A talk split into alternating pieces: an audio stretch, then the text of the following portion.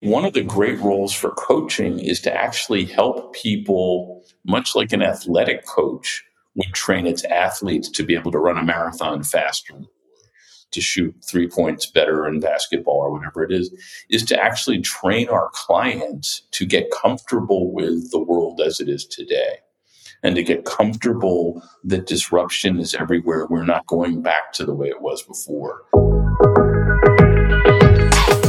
Pascal, CEO of Coaching.com, and this is Coaches on Zoom Drinking Coffee.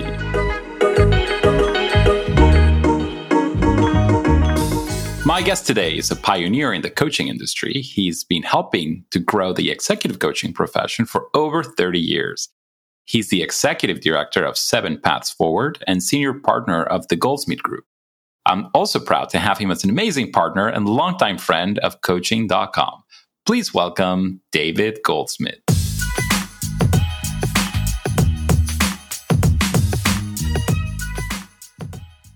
Hi, David. Hey, Alex. So good to see you. It's so good to see you. We've been talking about doing this episode for a while, so I'm glad we're finally here. I always like your background. It's always such a great painting behind you. I'm jealous that I have just a plain green wall. Thank you. Yeah, this was never the plan, but I rearranged some things and it turned out to actually be a good setup here. So I ended up with the painting. Yeah, I like seeing it on the screen too. So I'm glad you like it as well. Let's start where we always start on coaches on Zoom drinking coffee. What are we drinking today? I am drinking an espresso. Cool. Same here. Anything special about your espresso other than the fact that you're in Melbourne with amazing coffee? I'm in Melbourne. The coffee is amazing. The standard of coffee here is so high. A friend from Melbourne, when he goes to the US, describes the coffee as poison. And he's not far off, but virtually every place you could go will have an espresso machine with people that know how to operate it. Not an automatic machine, but a you know a big Marzocco kind of machine everywhere, and you can just get a great coffee everywhere. And a good espresso is sort of the bottom of the standard here in Melbourne. So there's a beautiful little coffee shop just down the street from my office that's you know maybe 20 square meters tall, big inside, and they make a handful of drinks and have some cookies, but they care very much about the beans. They care very much about the roast. And we have long discussions about this is washed Ethiopian or this is this, but you can really taste the flavors in the espresso. So it delights me and is really enjoyable for me. That's awesome. And you were not always a coffee drinker. So now you're an espresso snub, but this is a recent development. It's about 15 years old. It irritates my wife to no end because for the first 20 years of our marriage or so, I had no interest in coffee and she did. And then all of a sudden I became very interested in coffee and she became less interested. So, well, I guess it happens. You know, this is my first time using these little espresso cup that I bought in Japan. And isn't this cool? I love it. It's beautiful. Too big for a sake cup, but I love that it's got eight or nine sides to it. And one of the fun things about espresso is there's so many beautiful little espresso cups and mugs that one can obtain around the place, around the world.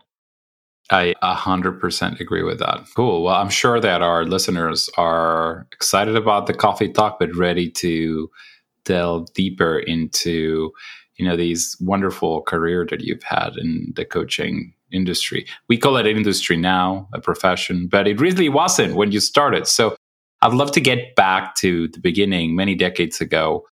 How did you first got acquainted with coaching? Take us through that journey. It's a two-part story, but it, I always love telling it because it has me remember my father. So my father was in the process of dying, which is a hard way to say it, but he'd been diagnosed with an untreatable form of lung cancer and given about 90 days to live. I was visiting with him about two months into that journey and mom had gone out to do some errands and he was com- kind of complaining that she wasn't doing enough for him which i knew was not true because my mom was amazing and was doing everything for him. But as i've grown to learn many people that are sick kind of lose perspective on what's happening. And for some reason i was able to talk with dad about what was actually going on and help him really see what was happening. And he got an enormous amount of value out of that conversation to the point where at the end he said I don't know what you just did. That was an extraordinary conversation. Go do that. And he said, I don't know, is that being a shrink, a therapist? I I don't know, but go figure that out. How old were you? 20, in my mid 20s, late 20s. And I said, okay, had no idea what to do with that. A month or two later, my friend Mark calls me up and he says, Hey, David, we've been out to dinner a bunch. And every time I go out to dinner, I have the same conversation and it never changes. And I want to hire you to be my coach. I said, Great. What's that? And he said, Well, we talk on the phone once a week. And I think if we did, it would keep me more accountable to building this thing that I keep talking with you about at dinner. He said, Then I'll pay you. I said, Well, I can cash checks and I can talk on the phone. I'm willing to do the experiment. I ended up doing what I was doing with my dad unknowingly. And it was enormously successful for Mark. He and I are still friends. He's still in the business that I helped him create during that coaching many, many years ago. He went on to refer a ton of clients to me. And then my wife said, This is great that you're becoming a coach. Don't you need to get trained? I said, Probably, but where would you do that? Because that wasn't a known thing. And then I discovered Coach U a little bit later after that and met Thomas Leonard. And he and I connected up. And shortly after I was running all the volunteers at his program, I was coaching him. And then shortly after that, I was running his organization. So I was off to the races in the coaching industry. That's awesome. And you said it was kind of like a two part story. Is that the first part? The first part was my dad, and the second part was the conversation with Mark. Cool. So it went from like an impromptu conversation that allowed you and your dad to see that perhaps there was something about what you did there that could be what you should be doing. And then actually your first client of sorts. Yes. Okay. Wonderful. So tell me about like all those years in between because I know that you were also in business. So how did you end up running some business organizations? I believe you're an entrepreneur. So that in conjunction with, you know, the development of your coaching expertise. So I was running Coach U, running some other businesses unrelated to coaching on the side and my dream had been to be able to do work from anywhere on a beach. And this was before laptops were available. This was before virtual work. This was be available before Zoom. But that had always been my dream. It's a good dream. Even in the 90s, started discovering one can have multiple careers, one can do multiple things, one can be engaged in lots of different things. And then I've always had a laptop since they first came out. And so I've been able to travel and do work from everywhere in the world. But I started getting really interested in building the coaching industry. So we built Coach U. We started the International Coach Federation. I literally incorporated it. We uh, picked a bunch of original board of directors. And then a bunch of people went off and did really amazing work to build the ICF. I then went on to teach coaches in Japan. So the very first coaches in Japan are part of the Coach A organization. I had a chance to train all those folks. I got to write for the London Times, which would, we would serialize coaching sessions. And people would read about them week after week to see what happened. So it became almost like a story that people could follow. And so I got involved in putting on conferences. I got involved in the business side of coaching. I ended up coaching a lot of the leaders behind the scenes in the profession to grow their profession. Ultimately, Ruth Ann Harnisch and I decided that we needed more research funded in the coaching industry, and she was willing to fund that. And so we started doing a number of things around the foundation of coaching, which we ultimately merged into the Institute of Coaching at Harvard. And so I've had a chance to really do some interesting things to help build and legitimize the coaching profession over the years. I'm really proud of where that profession has come because 33 years ago, if I said I was a coach, people would say, Little League, soccer, you don't look very athletic. I'd say, No, no, no, no. Coaching for humans, not necessarily athletic coaching. People say, Oh, and then I remember over time, you could eventually see that the Wall Street Journal would have a story every day that talked about coaching, whereas it never happened. So it was really fun to see the arc of coaching really grow and develop and get popularized around the world. Yeah, those initial first couple decades, you saw kind of some pent up demand for a service that was poorly defined, but organizations had figured out much like billions, how it popularized coaching in the modern day. I remember Gary Ranker was a friend of mine, and he was doing that kind of work at a Wall Street brokerage in the 80s and 90s. So, kind of performance coaching, development coaching. Yes. But also coaching for legal protection, kind of saying, hey, before we fire this person, we gave them a coach and we tried to keep them. So there were ways in which coaching was developing very much aligned with the way it is today, and other ways where it was kind of remedial and pre development and pre performance. So you've seen that evolution. Today, it looks like we are entering a new era of the different stages of the evolution of coaching, which is, you know, the blending of technology and more specifically AI, which you cannot go anywhere today without seeing something about AI. ChatGPT really kind of put that technology in the forefront of just the consumer. And there's some exciting things. There's some things people are worried about in coaching. The big topic is, you know, will AI replace coaches? But I think the most interesting topic is how are coaches going to be able to leverage AI to become better where do you stand in that? What are you excited about with, well, are you excited about coaching in AI? And if so, what areas are most interesting to you? I've been following coaching and AI and robots and technology for many, many years, and I'm very excited about it. I think there's some really interesting possibilities. There's also some things where the robots are going to be great and places where the robots are not going to be great. Today, if your stock in trade is you provide a lot of information or education or resources for your clients, you will quickly be eclipsed by a robot that will do it faster and better. And most people with a little tiny bit of training can use Bard or Chat GPT and get a lot of great information very, very quickly. Where I found the robots are not great today and need a lot of work, but I think they will get there is that ability to have a nuanced conversation to help people generate an insight that will help them get into action and move forward and make something happen. The robots aren't great at having continuity of conversation from session to session, haven't had enough training on coaching to understand how to do that. That being said, imagine this scenario.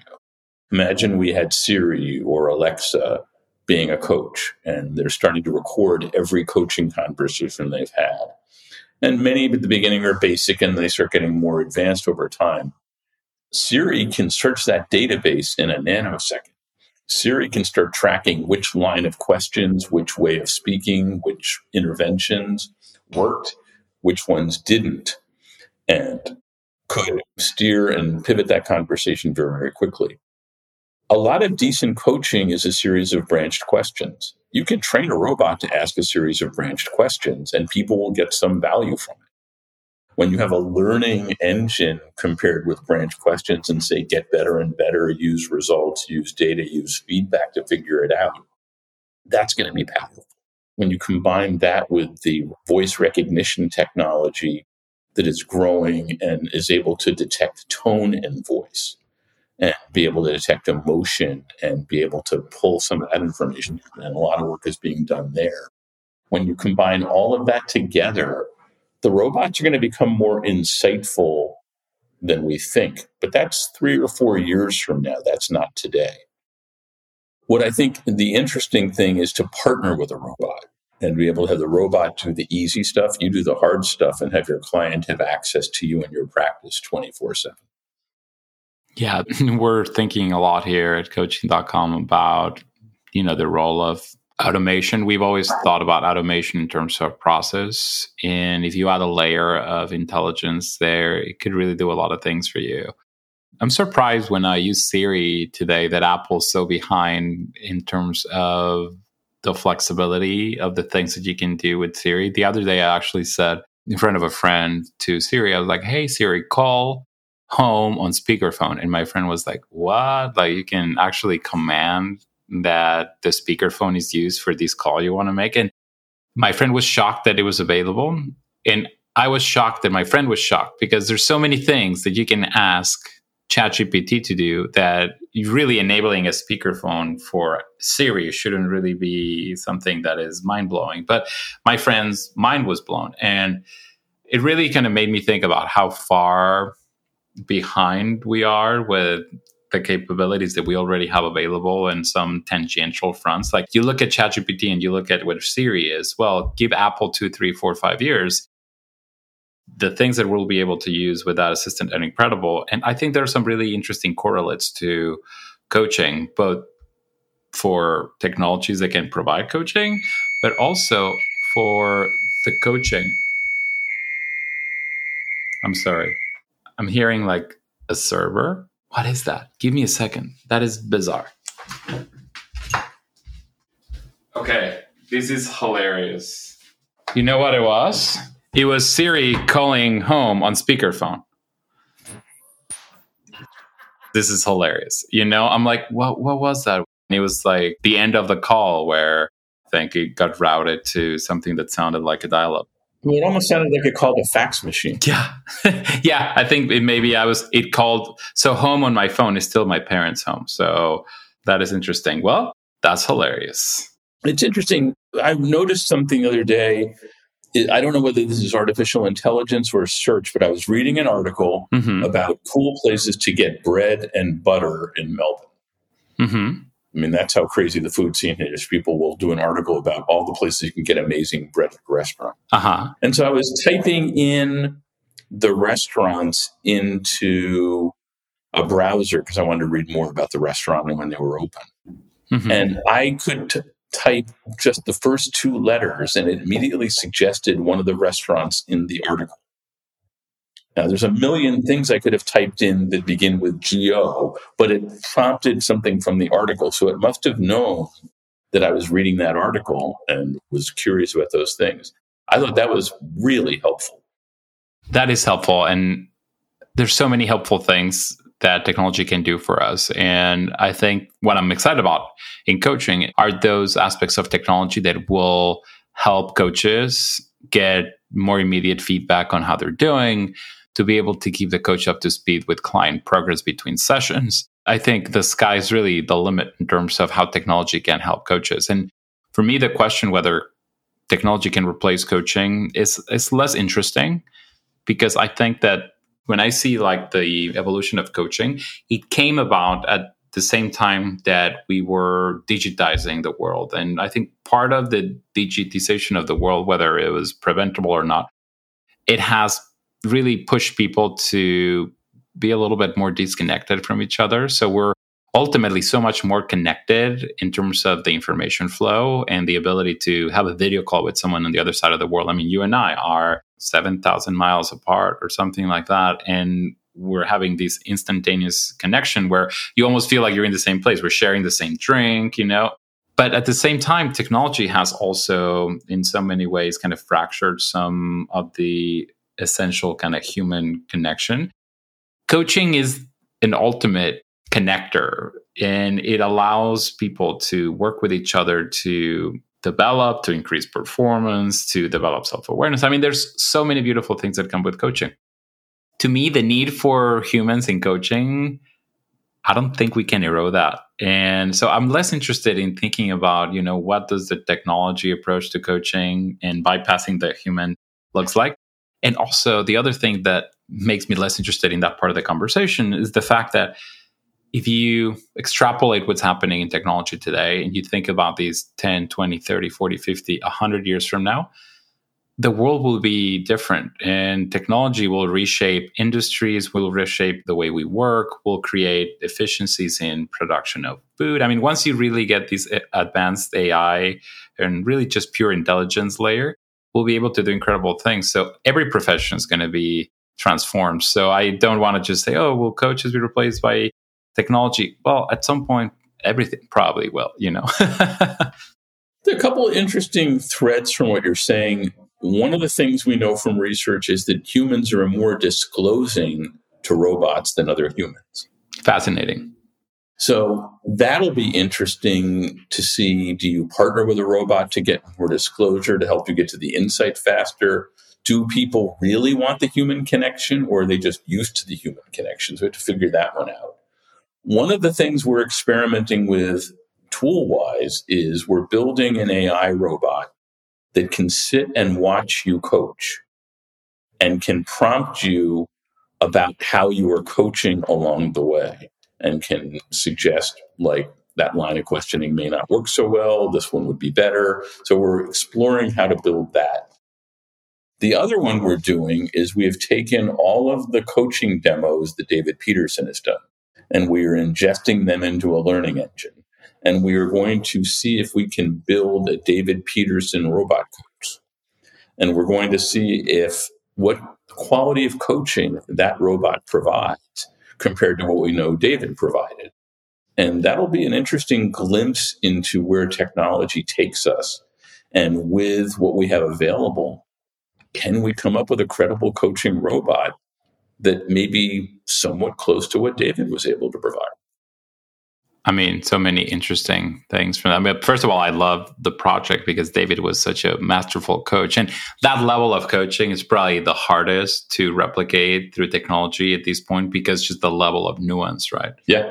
I, I love the idea that, not the idea, but the, the fact and the finding that people tend to disclose more to robots. I mean, the history of AI is peppered with interesting stories around how we like to connect to computers. I mean, the original, I think it was Sophie, right? That was very much nothing like what we're used to these days in terms of AI, but it was very basic. But people would love to talk to Sophie to the extent that they really wanted didn't want to stop talking to Sophie. So we know that humans are attracted to computers and robots. The other thing here is also privacy and security. I mean, the last 10 years we've seen just the what can happen when companies go rampant in their use of your data. So if you're going to be disclosing your true self, although let me stop there for a moment. Your true self is probably the one that's doing all the browsing and stuff. You don't even remember all the things you look for, but Google knows you probably better than you know yourself. So in this world, you know, what does confidentiality and privacy look like, right? It's going to be a huge issue, and it's the biggest problem, I think, for robotic coaching at scale, particularly to, as a replacement for executive coaching. So there's already a fairly clear set of guidelines that if you're doing coaching work in an organization, that's a confidential conversation and almost all organizations agree that they don't get to know what's being said. There are a few that try and push that boundary and figure that out, but that's given. What we don't know is when a robot is providing that coaching, where is that data being stored? Who has access to it? And just like we have credit card breaches and data breaches, it's likely that a robotic system with a lot of data from a coaching session gets breached at some point in time. So that's a big problem that we don't know how to solve. And I think it's a problem that's going to slow the uptake of robot coaching in organizations, specifically for that privacy piece. It may not slow the uptake for people on more on the life coaching end of the world. In fact, Alexa and Siri have all been training us to get really comfortable talking to robots. And people do more and more of that all the time to the point where Siri comes on all of a sudden and says, Sorry, I didn't understand that. And we just don't ignore it. We yell back, Sorry, I wasn't talking to you. Like what just happened to me earlier. exactly. the privacy and security is going to be an interesting thing, but I think it lives inside, as you said, the bigger how do we feel about privacy and data going forward? And as you said, our relationship to technology 10 years from now, the world will be completely different. Our frame of thinking will be completely different. And I don't know that we can think about privacy and security the same way we might have 50 years ago. Maybe we should start reading the latest and greatest from Ray Kurzweil because he's one of the few, and I know David Peterson loved Ray's work. He's one of the few people that has good amount of predictions about the future that have actually come true. It's it is right. so hard in the realm of technological progress and innovation to predict what's going to happen, and particularly the time frame for which things kind of will happen within. So it's really interesting. Yeah. Oh, the coaching world so quick. It emerged from nothingness into something. And then now in the kind of early to mid 2020s, we're kind of looking at things change. And, you know, I've been in the technology and coaching space for more than 10 years now. And it's so interesting the innovation curve and the acceleration of progress in these specific area because most people that tried to do work in technology and coaching were too early and then you were too early and it seemed like you were right at the right time in the kind of 2010 to 2015 and suddenly 2015 to 2020 you have all these digital tech companies kind of starting to pop up. And then now in this kind of post-pandemic world and fueled by the chat gpt progress it seems like we're getting this reinvention of the use of technology in coaching that is happening too quickly. It was no one was paying too much attention and now suddenly it seems like all of the attention is falling on that. Yeah but there is a known thing that AI or the latest technology gets a lot of attention and a lot of people doing a lot of things right away. Probably 90% of the companies being spun up today to do interesting things in AI won't exist five years from now. Yeah. So there's a lot of interesting innovation happening in a lot of places. We'll have to see what takes hold and what doesn't. One of the interesting things about the early days of coaching, I remember was when we started popularizing coaching. And there was a big article that came out in Newsweek many, many years ago with Thomas Leonard driving around the country in a motorhome with people. We had an influx of registrations for people wanting to become a coach because people would send them the article and say, This is what you do. This is what you do. There's finally a name for it.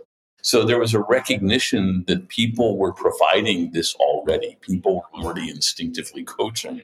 They just didn't have a name for it. They didn't have a profession for it. So I think that allowed this profession to really grow because it's something that people were already doing in some way. And what people started to understand is, and was really valuable and needed.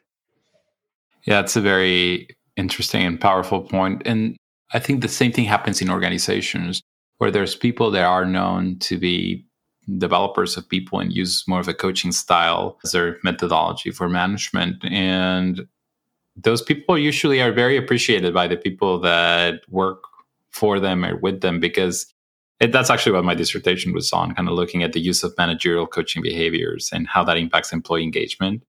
And every time i talk about my dissertation reminds me of the trauma and you know i'm i'm not sure if i'm still ready to talk too much about it but it's only been like 6 7 years. Some people are wired to have a coaching style and it is interesting that the profession in the industry came to kind of find those people whether typically industries are born from people having those disposition or there being a need in the market. And then it kind of is more aligned in terms of like okay well there's an industry because it addresses that. Here it was like a, a way of being and operating that then kind of created and became an industry. So kind of like a little different than how most industries develop.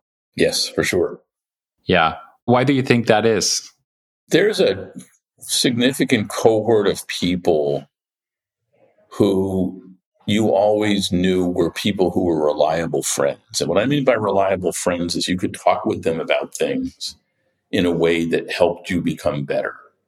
Not all friends were, but there was a, so, a cohort of this. My first understanding of what I'm doing was when my wife and I first got married, we would go for walks every night after work. I was building a business at the time and we would walk around the block and I would talk. I did about 90% of the talking. She did about 10% of it. But by the end of the walk, I processed what happened during the day. I'd thought through decisions I'd made or where I needed to go. I had clarity about that. I've come to learn that that's a form of coaching she was providing, and she's really good at it. Now, she chose not to become professional. But I think there's a chunk of people that have that bent, have that orientation. And when they discovered that they could profitably and valuably for other people deploy that, that's pretty exciting because you can connect and partner with someone to have them grow in a meaningful way and get paid to do it. It's kind of cool. I love that story about your walks with your wife because it really makes me think about all those friends that I have not a lot of them, you know, are coaches, but even the friends that are not coaches that you just kind of want to talk to, that you see things differently when you're talking to them. It, that is such an interesting phenomenon because you are doing the talking. Those ideas seem to have always been there or that way of thinking, but you cannot access them necessarily without that person. And then once you access them with the person, then you have access to them as well. It's like that's happened to me numerous, numerous times with different people. And in fact, my favorite clients that I've had in coaching are the people who you can tell are having that experience with you. And even as a coach, you find these resources that you would otherwise not find available. And I'm glad you tapped into that because to me, that is a replaceable, at least at this point, that you cannot tap into with AI. And there's so many things you can do with technology around coaching for performance and development. I mean, different facets, subsets of coaching for sure. But that groove that you get into, I think it's hard to replace. Now, obviously, in many decades, technology will be, I mean, quantum computing. I mean, we have a quantum computer almost with our brains, but once you get computers that are as advanced, I can see that shifting. But for now, I'd love that you tapped into that because to me, that is the differentiator.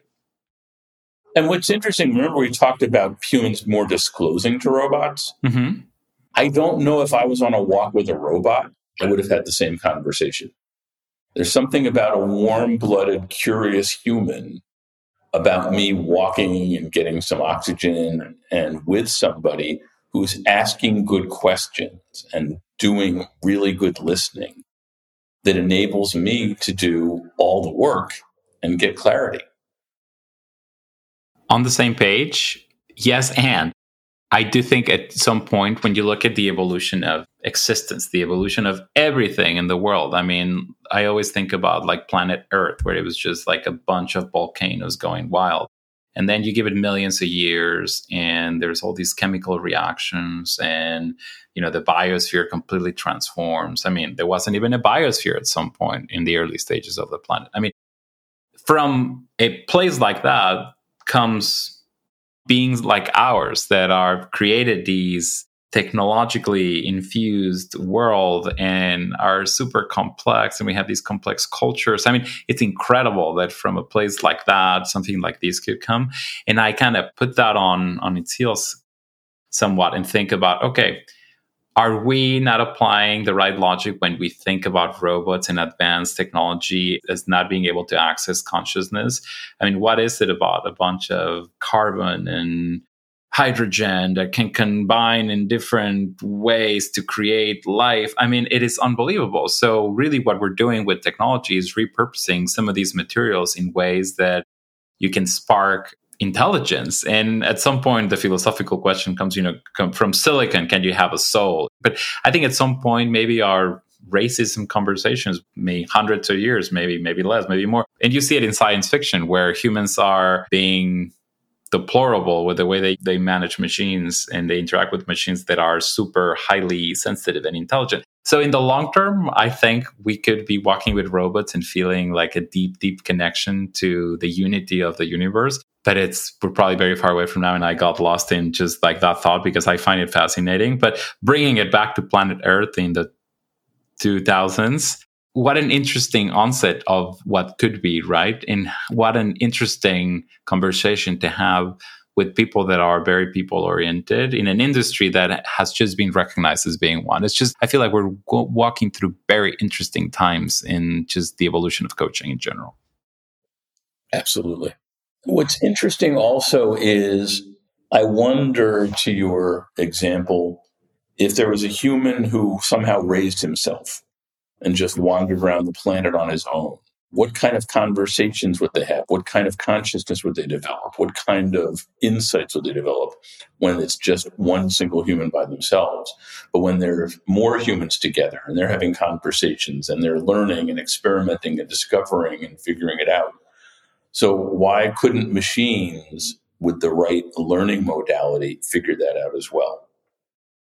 Humans don't do well by themselves, which is, you know, it's we are a group species and in fact you can trace the evolution of humanity in terms of how we associate with each other then the size of like your relative kind of group and going from like small bands to little towns to cities to nation states it's way easier to look at the past and try to map out where we are than looking at the future isn't it?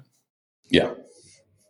I do think that there is a very important role and I would love to talk to you about that, of coaching in just the world that we're living in today, I think there is a reason why coaching has emerged now because we desperately need it. What are some of your thoughts around the role of coaching in helping shepherd humanity into a more prosperous state? Because today we have all these resources and all these capabilities, but we seem to be able to lack approaches that encompass a higher level of development and consciousness to the way we are shaping our systems and the way we relate to each other. What is the role of coaching in such a world? It's a great question and one David and I have thought a lot about. And what I'm finding today, there's an analog in business to what's happening in climate change. So we're all experiencing warmer weather, bigger storms, heavier rain, more extreme weather than we ever thought before. Clearly, the climate is changing and we are being disrupted by it. Many people are still hoping that that's going to settle down and the climate will go back to where it was before. But you kind of know it's not, even though you're hoping for. I'm seeing the same level of disruption in many, many, many organizations. And I see leaders walking around hoping that, yeah, we did a bunch of layoffs this year and we reorged and we changed things. But, you know, in a month or two, we'll just settle back to business as normal as it was a year ago, five years ago, whatever. And what they're discovering is that's not happening. But they're stuck hoping for something in the past. So they're spending an enormous amount of energy trying to have something happen that isn't going to happen. And I think one of the great roles for coaching is to actually help people, much like an athletic coach would train its athletes to be able to run a marathon faster, to shoot three points better in basketball or whatever it is, is to actually train our clients to get comfortable with the world as it is today and to get comfortable that disruption is everywhere. We're not going back to the way it was before. And how do you be productive and comfortable and effective in a disrupted world. And that, that requires training because we haven't been trained that way up until now. That's a that's a great point, and I can see you and David Peterson talking about that. I could almost hear David's voice when you were mentioning that, like things are not coming back to the way they were, and it's like hopeful thinking, right? And and then with with climate, you never know. Maybe next year it's a lot more kind of the way we would want climate to be but climate doesn't work like that it is this underlying trend that is shifting and you may have a year that is wonderful but the trend is not looking right. and i think that's a great analogy and metaphor for business and a lot of what David Peterson spent a lot of time thinking about, and you had great conversations, and I did as well over a beautiful glass of wine, is, is that the level of complexity that organizations and therefore people leading those organizations are dealing with is unprecedented. Yes. You see both the need for automation and advanced intelligence systems to be able to capture data points, but also an underlying increased level of humanity and understanding to make sense of the interpretation of those data points. And to me, that is AI and coaching converging in interesting ways. Not how AI will help transform the coaching profession, but the impact of coaching in a world where technology is becoming more prevalent. Yes. And the disruption continues and we're just not used to it. We'll someday look back and say, oh, the world changed and I had to rapidly change to get caught up with it. But the world has changed. Politics are changed in many, many countries. Economic systems are changing. All of that is changing at a scale that we're just not used to. And one of the best uses for a coach is to really help you train yourself to become effective given all this change at scale. Scale. So interesting. So interesting where we are in the world today. And, you know, I'm, I've enjoyed these conversation. It's always nice to get a little bit deeper and kind of talk about coaching, talk about development, talk about technology, how they're all converging. One of the things that I find most problematic with our world today it's just the acceleration and how quickly things happen. Most humans, 99.999% of humans that have ever lived, I don't know if that's 100% accurate, but pretty close to accurate. Most of them have lived lives where change happened over thousands of years, hundreds of years, decades. And now change happens seems like we're one tweet away from like complete world changing news. How can coaches adapt to clients that need solutions and need solutions fast? What should coaches be aware of in a world that acceleration is speeding up? To your point about acceleration, Apple just introduced the 15th generation of iPhone. Mm-hmm which means that the iPhone is about 15 years old because they seem to gener- release a new generation of it every year. If you think about what the first iPhone does compared to what this one can do, it's mind blowing in terms of how much change just that phone will enable. But to your point, what clients need now is more effective solutions more quickly. So if you're used to delivering your coaching in 60 minute or 75 minute chunks, can you do it in 15 or 30 minute chunks just as effectively? People's schedules are fuller, they have less and less time. So people need you to be more effective, to get more done in less time, to be able to provide more just in time coaching with more precision and more agility in that moment.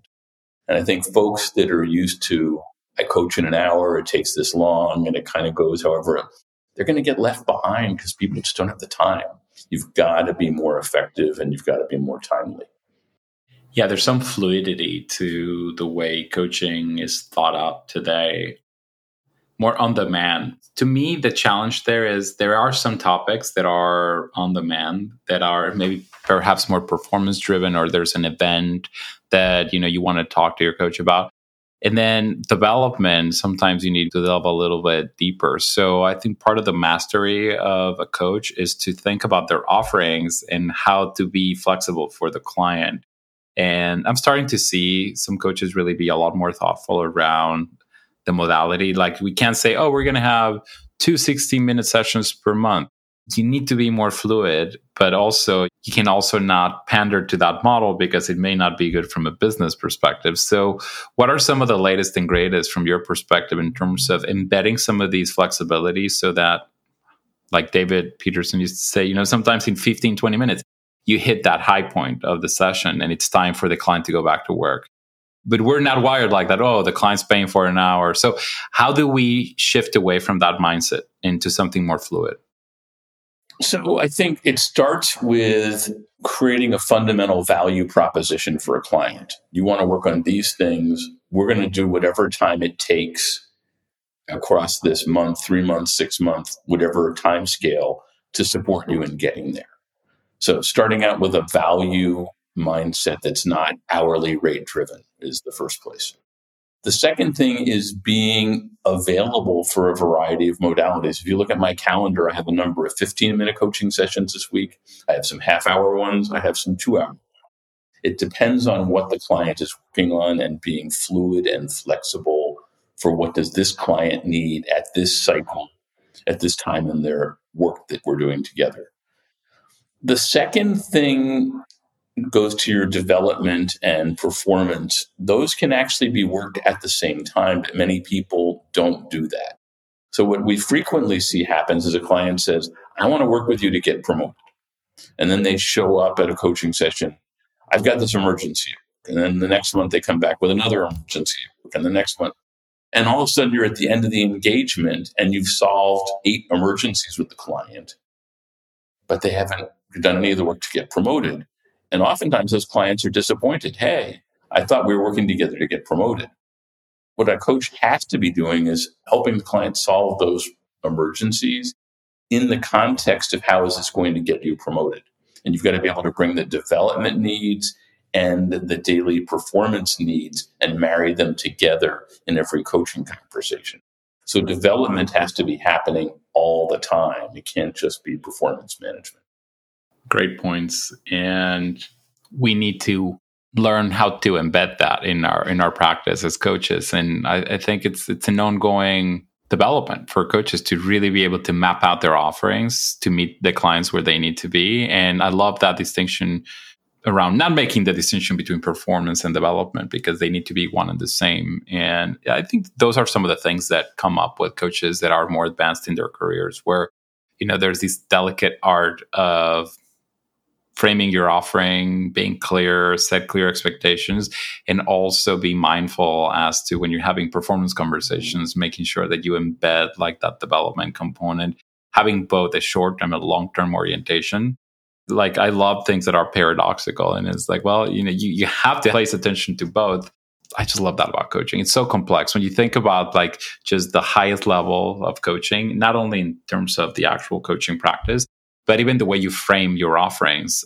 I mean, we can talk for hours and hours uh, around these topics. So, you know, for today, David, we're at the top of the hour for our podcast, but looking forward to having you again when we're doing the second round of guests coming back to to the podcast, which I think we'll start doing at some point in the next year so we can continue the conversation. Thank you so much for joining me today. It's been a treat to be here, and I'm looking forward to uh, having another update on uh, coaching and robots in the future. Coaching and robots. Yeah, no, it'll be one day, many years in the future, someone will listen to this and be like, oh, they were so far off. they didn't get it at all. They were just wrong. There'll be a robot listening to these saying, oh, thank you. Thanks so much, Alex.